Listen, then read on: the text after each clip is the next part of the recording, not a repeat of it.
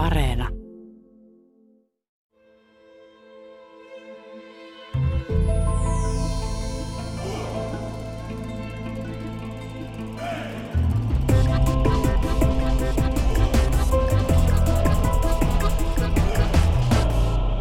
Mitä mielestäsi suomalaiset liikemiehet tekevät väärin Venäjällä? Liikemies Pekka Viljakainen. Varmaan jokaisella on omat mokansa, mutta kyllä yleinen ongelma on se, että aliarvioidaan henkilökohtaisten suhteiden rakentamista. Totta kai sun tuote ja asia pitää osata, mutta jos et sä rakenna henkilösuhdetta, käy, mä oon sanonut, että käy marjassa ja sienessä yhdessä, etkä osoita sellaista kiinnostusta niin kuin ihmisiin, niin kyllä vaikea on rakentaa suhdetta Venäjällä. Et ihan puhtaalta asiapohjalta, niin kuin suomalaiset liikemiehet yleensä tekee, että Excelillä lasketaan asiat ja siinä on totuus, niin se ei vaan toimi. Miten suhteita sitten luodaan juuri tuolla tavalla, niin kuin sanoit, että menette sieni metsään tai johonkin, vai mikä on tuo mekanismi? No kyllä, se, kyllä siis se ei ole ihan vitsi se sienihomma, että, että tota, kyllä, kyllä tota, millä tavalla nyt ihmiset rakentaa ylipäänsä suhteita, täytyy olla jotain yhteistä. Semmoinen niin kuin stereotypia, että se liike-elämä tapahtuisi niin kuin vodkalasi ääressä, niin mä nyt oon ollut yhdeksän vuotta siellä ja yhden kerran kai vodkaa juonut ja sekin hautajaisissa, kun se kuuluu venäläisiin hautajaisiin. Että se semmoinen ajattelu, että se suhdetoiminta on semmoista niin kuin tai ryyppäämistä, niin se ei kyllä niin kuin niihin liikemiehiin ja tähän nyky, nyky-Venäjän niin kuin huippupaikoilla oleviin ihmisiin ja liike niin se ei päde. Venäläiset rakastavat lahjoja erityisesti. Joo. Se kuuluu olennaisena osana varmaan myös tähän suhdetoimintaan. Kyllä se, kyllä se kuuluu, jos sä tulet katsomaan mun joroisten Joroisten huvilaan, niin siellä on yksi huoneellinen lahjoja ympäri Venäjää. Ne on vähän tuntuu oudolta musta, siis että palaa Venäjää joka kulmalta, mutta se on totta. Tosin kyllä tämä, tämä lahja-asia on myös sama juttu, niin jos sä otat tällaisia kolmekymppisiä, nelikymppisiä venäläisiä, jotka käytännössä sitä maata pyörittää ja liike-elämää, niin ei siellä esimerkiksi niin kuin joululahjat tai uuden vuoden lahjat ole ollenkaan sellaisessa roolissa. Mä muistan yhdeksän vuotta sitten, kun mä menin, niin mulle tuli huoneellinen lahjoja nyt kun tulee 2020 uuden vuoden aatto, niin, niin tota, voi muutama lahja tulla, mutta sekin on muuttunut, että tota, ei, ei se ole välttämätöntä. Eli miten niitä tuodaan? Kuka tuo? Lähetit tuo, siis, siis kaikki näin, joiden kanssa tehdään liike-elämän, jonka kanssa teet juttuja, niin, niin, tota, niin kuin ihan samalla tavalla kuin Suomessa 20 vuotta sitten yritykset antoi liikelahjoja ja joululahjoja, niin ei se sen kummempaa ole. No miten nämä lahjat sitten eroavat lahjuksista tai pienistä huomionosoituksista? ei, ne, ei mun mielestä siis lahjat on ihan samanlaisia kuin täälläkin oli. Että viinipulloja ja konjakkipulloja ja koristeesineitä ja kukkia ja kaikkea, suklaata, että ei ne, ei ne sen kummempaa. Voi olla, että jollain on paremmat lahjat, mutta mun lahjat on ainakin ollut sellaisia. Mutta viekö tuollainen suhdetoiminnan pyörittäminen sitten paljonkin aikaa? Ei, ei se vie. Siis, se, on, se, se ei ole, ehkä tämä suhdetoiminta, mä ehkä väärinkin sen sanon, se ei tarkoita siis mitään sellaista niin kuin systemaattista toimintaa, joka, johon niin kuin tarvitaan valtavasti aikaa tai resursseja. Se on, se on enemmänkin kiinnostusta, aitoa kiinnostusta. Oletko kiinnostunut ihmisistä vai et? Näet sä sen, niin kuin se ihmisen, jonka kanssa teet liiketoimintaa, niin näet sä sen, niin kuin, haluatko oppia tuntemaan, haluatko rakentaa luottamussuhteen vai haluatko vaan myydä palveluissa rahat kotiin ja se on, en, se on enemmänkin tämmöinen kuin toimintatapa kysymys. Että ei sitä sen enempää kannata korostaa. Mutta kun kysyt, missä tekee suurimman moka, on se, että jos sitä aliarvioi, ei mitään ei tapahdu Venäjällä. Pitääkö sitten tuntea oikeita ihmisiä, niin sanottuja oikeita? Kyllä, mutta että esimerkiksi henkilökohtaisesti, kun mä menin Venäjälle, niin mä tunsin, toki tunsin niin kuin ihan sattuman kautta niin kuin ylintä johtoa, mutta, mutta tunsin vain muutamia. Ja sen jälkeen se koko tämä verkosto, mikä tässä on rakentunut vuosia aikana, niin se on tapahtunut just siitä, että on tehnyt asiat niin kuin on sovittu, ollut kiinnostunut ihmistä, nähnyt vaivaa, joskus on auttanut, ehkä ei ole välttämättä ollut edes suoraan niin kuin omiin tehtäviin tai rahaan liittyvä asia. Semmoinen ajatus, että Venäjällä, että jos haluat tehdä jotain, niin sun pitää tavata Vladimir Putin tai Dimitri Medvedev. Niin tota, mun mielestä se on täysin ylikorostunut tässä niin kuin suomalaisessa ajattelussa. On totta, että sitten jos sulla on joku ongelma tai sulla on joku täysin poikkeava asia, joku poikkeava investointi, sä tarvitset saada jonkun valtion luvan, no silloin se varmaan tarvitkin sitä. Mutta sellaiseen niin kuin kaupankäynti, liike-elämän kanssa tekemiseen, toimimiseen, niin se on niin valtava maa ja pelkästään Moskova 20 miljoonaa asukkaan Babylon, kaikki ne siirtotyöläisineen, että semmoinen ajatus, että kaikki menee presidentin ja pääministerin kautta, niin se ei pidä kyllä yhtään paikkaa mun mielestä. Ja jos sä näet presidentin ja kättelet, niin se ei niinku tarkoita, että sulle tulee automaattisesti kauppaa jostain. Ihan sama juttu, että kyllähän sä voit Saulia tavata Suomessa, niin ei se välttämättä niin kauheasti kauppaa tuu siitä. Mutta olet tavannut useitakin kertoja herra Putinin esimerkiksi, Medvedevin ja kumppaneita. No joo, e, no siis erityisesti, koska mä en, mä en ole poliitikko, en Suomessa enkä Venäjällä, niin presidentti Venäjän niin kuin perustuslain mukaan ja, ja lain mukaan ylipäänsäkin hoitaa nimenomaan ulkopolitiikkaa, sotavoimia, tämmöisiä strategisia asioita, ja pääministeri on se, joka hoitaa liike-elämään liittyviä asioita. Sen takia pääministerin kanssa toki on jatkuvassa yhteydessä. Meillä on paljon yhteisiä kokouksia. No entä sitten kielitaidon merkitys, että voiko Venäjällä toimia, jos se osaa Venäjää? No, suora vastaus, että ei, mutta mä henkilökohtaisesti, vaikka mun perhe ja, ja ystävät puhuu Venäjää ja mun lapsetkin puhuu Venäjää ja suomea sujuvasti, niin, tota, niin, niin mä itse en puhu sujuvasti Venäjää. Mulla on tota, mä oon ensinnäkin, kun mä oon semmoisella alueella, mä oon nimenomaan sijoituksissa, investoinnissa, startupeissa, teknologiassa, kansainvälisissä suhteissa, niin mua suorastaan niin toivotaan, että mä puhun englantia. Eli mä oon nimenomaan kansainvälistämässä sitä esimerkiksi kolkkovaa. Mulla on siellä tulkki aina mukana, jos mä tarvin, mä kyllä ymmärrän 90 prosenttia asioista, mitä venäjäksi mulle sanotaan, mutta mä aina vastaan englanniksi. Niin kuin isossa kuvassa on ihan totta, että jos sä haluat tehdä kauppaa, jos sä haluat vaikuttaa Venäjällä, sun pitää puhua Venäjä. Se on ihan niin kuin ehdoton asia. Mä oon ehkä tässä nyt vaan poikkeus. Ja johtuen tästä mun erikoistehtävästä.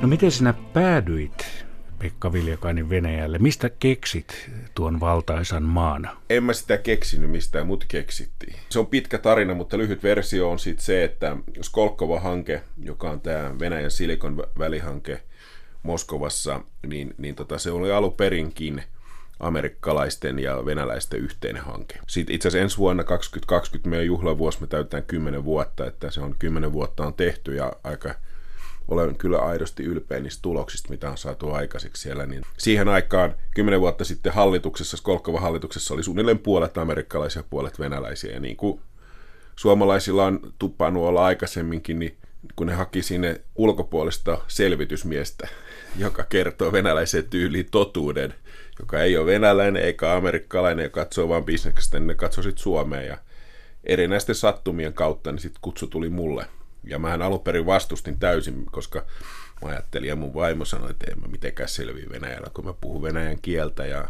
en ole niin valtaeliittiä enkä mitään muutakaan. Silleen mä päädyin ja on tehnyt sitä työtä sitten Venäjän postilaitoksen uudistamiseen. Nyt saatiin se siirrettyä. Siitä tehtiin erillinen yhtiö, postipankin perustaminen. Meillä on 9 miljoonaa asiakasta nyt. Täysin digitalisoitu pankki postin uudistaminen. Kaikki nämä prosessit on tavallaan seurannut sitä, että on tehnyt vain työtä nöyrästi ja, ja kovaa duunia käynyt ollut 96 Venäjän kaupungissa, että mun käsitys Venäjästä ei rajoitu pelkästään siihen Moskovaan tai Pietarin tai Jekaterinburgin, vaan ihan kautta linja, ihan työn kautta. Niin kuin jääkiekkotermeen peruspelillä. No miten sinun mielestäsi suomalaiset tekevät kauppaa ylipäänsä Venäjällä, että onko siellä riittävästi toimijoita – Vastaus on, että ei. Mä, on, mä on, tota, pidin juhlapuhetta tuolla yrittäjät-seminaarissa, niin mä käytin sellaista provokatorista lausetta, kun joskus minua ja Suomen entistä pääministeriä Esko Ahoa on kutsuttu Venäjän kaupan nuoriksi kyvyiksi.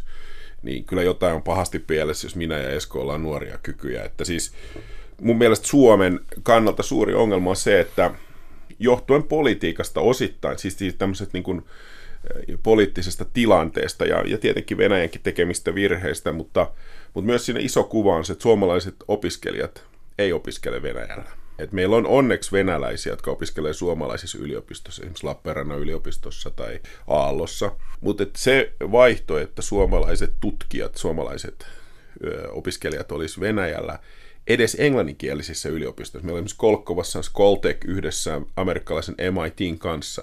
Meillä ei ole yhtä ainutta suomalaista opiskelijaa siellä. Vaikka naapureita on ollut. Me ollaan, naapuri, meillä on 65 maasta, mutta ei yhtään suomalaista.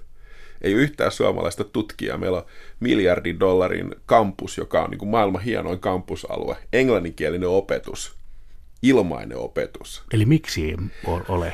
Se on hyvä kysymys. Siis se, kyllä mä hieman, niin kuin, et, aina ei pidä, tai ei pidä syyttää ihmisiä, mutta kyllä mä sanon, siinä on venäläisten puolella se, että sitä on, ei osattu markkinoida tänne, mutta myös suomalaisten, että semmoista niin kuin luontaista uteliaisuutta ei ollut. Mä puhun niin kuin yliopisto-opettajien ja instituutioiden kanssa, että meillä on paljon esimerkiksi saksalaisia, ja on nyt Suomesta aika paljon helpompi mennä tunti 10 minuuttia lentää kuusi kertaa päivässä koneet Moskovaa että se on niin kuin helppo yhtä kuin kävi Saariselällä, että tota, ei, ei siihen mitään estettä ole. Eikä se ainakaan Venäjältä estetty päinvastoin. Venäjä nimenomaan haluaisi sinne ulkomaisia opiskelijoita. Eli vain sen kautta, että ihmiset oppi, näkee itse, oppii hyvät asiat ja oppii tietenkin huonotkin asiat, siis näkee, miten maassa toimitaan, niin sitä kautta tulee niitä osaajia, että Suomi voi tehdä kauppaa. No millaista sitten venäläinen yrityskulttuurin pikaisesti kerrottuna on? No ei, ei siis se, mä en oikein pysty puhumaan näistä niin kuin, niin kuin isot pojat kertoo, mitä kauppaa tehtiin 60-luvulla, 70-luvulla, 80-luvulla. Historia historiaa Suomessakin oli erilainen yrityskulttuuri kuin on nyt. Mutta mä voin sanoa, mikä se yrityskulttuuri on 2020-luvulla. Ja yrityskulttuuri on, siellä on hyvin teknisiä ihmisiä. Siellä on, tarkoitan sitä, että teknologiaa arvostetaan. Suomesta arvostetaan teknologiaa. Siellä arvostetaan hyvin suoraviivasta kommunikaatio siis pitää olla luottamus, mutta että asiat sanotaan niin kuin ne on. Että mä, en ole esimerkiksi itseni koskaan, niin joku sanoi, että onko mä joutunut sensuroimaan mun puheita, niin en ole kyllä. Mä, päinvastoin mä saan palkkaa siitä, että mä kerron mitä mä oon mieltä. Ja eihän kaikki ihmiset siitä tykkää, mutta kyllä se on aika semmoista suoraa, suoraa on se yrityskulttuuri. No sitten se, mikä sen kulttuurin huono puoli on semmoinen äärimmäinen byrokratia. Totta kai korruptio joillain toimialoilla on iso ongelma, mutta ne toimialat, missä mä esimerkiksi on teknologiapuolella, niin mä en näe korruptio käytännössä ollenkaan. Mutta mä näen valtavasti byrokratia. Et mä oon joskus sanonut, että kun mulla on hyvä tiimi Venäjällä, mulla on mielestäni aika hyvä budjetti, siis mulla on voimavaroja käyttää mihin vaan, äh, mitkä mä näen olennaiseksi sille tehtävälle. Mutta jos mä haluan ostaa kahvikupin, joka maksaa 100 ruplaa ja mä haluaisin ostaa sen mun budjettivaroilla, niin se byrokratia sen yhden kahvikupin ostamiseen on sama kuin ostaisi 10 miljoonan dollarin jutun. Ja tavallaan se, se byrokratia on semmoinen, mikä tuntuu itsestä ihan pähkähullulta, että miksi lentolipun ostaminen on yhtä iso asia kuin vuokraisi kokonaisen koneen tai, tai jotain muuta. Se, se, siinä Venäjällä on niinku heikkoutta. Se on Neuvostoliiton ajalta peritty sen takia tämä digitalisoitu asia, mikä Venäjällä puhutaan, niin totta kai digitalisoituminen on olennaista ollut Suomessa, mutta siellä se on niin kuin aivan eliehto, koska ei voi olla niin, että 30 prosenttia yrityksestä hoitaa vain byrokratiaa. Monet suomalaiset ajattelevat edelleenkin, että Venäjällä käytetään helmitauluja vielä ja, ja mennään monen kassan kautta, kun ostetaan joku tavara. No ei, helmitauluja ei käytetä. Jos katsoo Applen tilastoja, kun tulee Applelta tulee joku uusi päätelaite, niin yleensä sen penetraatio on Moskovassa suurempi ensimmäisen kuukauden jälkeen kuin Paloaltossa tai New Yorkissa. Ei, venäläiset on aivan fanaattisia käyttää uutta teknologiaa. Mutta sitten tämä monen kassan kautta juttu on sitten taas sitä byrokratiaa. Että jossain täysin kummallisessa asiassa pitää saada paperin leima ja pitää saada uusi leima ja paperi ei saa olla rypistynyt ja sitten sä viet sen paperi, että tuommoista byrokratia kyllä on, mutta sitten taas toisaalta jotkut asiat on äärimmäisen niin teknisiä ja tekniikkaa arvostetaan. Onko Pekka Viljakainen Venäjä pelottava? Ei. Kerrotko vähän, miksi ei ole? No ei, siis kyllä, kyllä se mulle oli silloin, kun mä menin yhdeksän vuotta sitten, oli se totta kai pelottava. Mä äit, sillä tavalla on, saanut sellaisen kasvatuksen kotona, että en mä osaa pelätä muuta kuin äitiäni. Niin Tämä on siis vitsi. Mutta, tota, mutta kyllä mä, eihän mä tietenkään tiennyt, mikä Venäjä oli. Mä en ollut koskaan ollut töissä siellä, mä en osannut kieltä.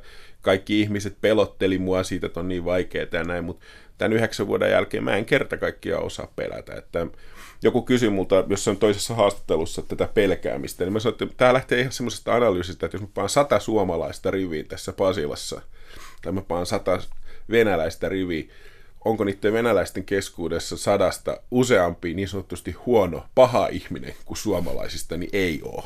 Totta kai niistä sadasta on sitten sellaisia ihmisiä, joiden kanssa sä et halua tehdä töitä, joiden arvomaailma on ihan erilainen, he näkee maailmaa täysin eri tavalla, jo iästä johtuen, koulutuksesta, historiasta johtuen. Se on totta. Mutta jos mä otan niitä sata tuommoisia 30-40-vuotiaita yritysmaailman ihmisiä, niin ei mä pelkää missään suhteessa. En missään suhteessa. Et se on ihan kuin tekisi tässä Pasilassa pukkain bisnestä. No onko Venäjällä kuitenkin, että maksetaan suojelurahoja tai miten mafia? Ei ole millään tavalla ainakaan mulle ole viisu. Mä en ole nähnyt missään muotoa sitä. No tietysti joku kuulija voi ajatella, että mä oon niin suojattua elämää, että mä oon niin korkealla siinä organisaatiossa, mutta ei, ei se johdu siitä. Mä, mulla on tosi paljon venäläisiä ystäviä. Mulla on, kun mä oon ollut täällä Venäjän kiertueella, niin pelkästään sähköpostijakelussa joku 120 000 nuorta venäläistä, niin kyllä hyvin hanakasti kertoo niistä omista ongelmista. Että ei siinä sellaista filterointia ole, mutta ei, ei ole mun, mun ei ole ollut Suomessa, ei ole ollut Venäjällä eikä ollut USAssa mitään ongelmia. Kyllä siinä aika paljon omasta käyttäytymisestä on kiinni, miten sä itse toimit ja millä toimialoilla sä oot. No onko kuitenkin venäläinen liike-elämä aika paljon machokulttuuria vai onko venäläinen liikemies suorastaan pehmon alle? siis se on, tuon toinen puoli on se, että Venäjän iso strateginen ongelma on se, että siellä tyttöjä ja naisia ei rohkaista liike-elämään.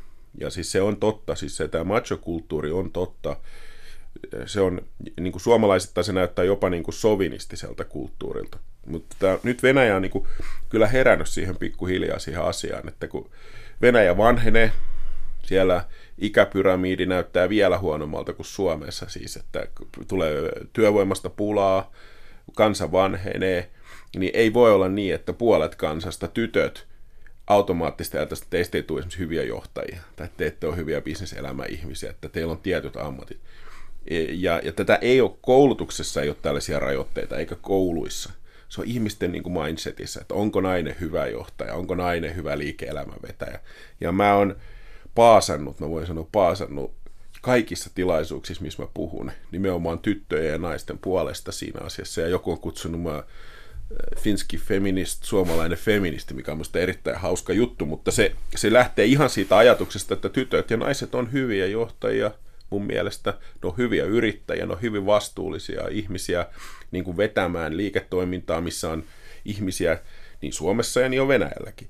Pekka Viljakainen, kerroit ennen tätä haastattelua, että olet aina saanut palautetta suomalaisilta ja Suomesta somen kautta esimerkiksi, eikä aina välttämättä niin miten sanoisi, kaunistakaan. No joo, se ongelma on lähinnä se, että kommentoidaan sellaisia asioita, esimerkiksi, että, että miksi Pekka Viljakainen auttaa venäläisiä tekemään startuppeja ja teknologiaa, että eikö Suomessa ole tarpeeksi tekemistä, tai miksi Pekka Viljakainen kunnostaa Venäjän postia, eikö Suomen postissa ole kunnostettavaa? No, se on tietysti hyvä kysymys, mutta mun mielestä on niin, että Suomi tulee tarvitseen kymmeniä tuhansia, satoja tuhansia osaajia. Ja Venäjä, ennen kaikkea läntinen puoli Venäjä, jossa asuu 70 miljoonaa ihmistä, on Suomelle suurin yksittäinen osaajapuuli, mikä on meidän lähellä. Mutta kyllä täytyy sanoa, että Venäjä liittyy ihan valtavasti puhdasta tietämättömyyttä ja siitä johtuvaa pelkoa, että sen takia mä koitan omalta osaltani kertoa niitä havaintoja, mitä mulla on, ja sitten jokainen päättäkö itse, mitä ajattelee. Niin tämän sarjan nimi on Tuntematon Venäjä. Joo, kyllä, kyllä. Ja se kun mä näin tämän otsikon, niin, niin tota, on paljon työtä. Monta jaksoa tarvitaan, että se tulisi tunnetuksi. Ja mä korostan sitä, että Mä en edes sano sitä, että pitää olla samaa mieltä, eikä venäläisetkään odota, että sä oot samaa mieltä. Mutta sun pitää tuntea.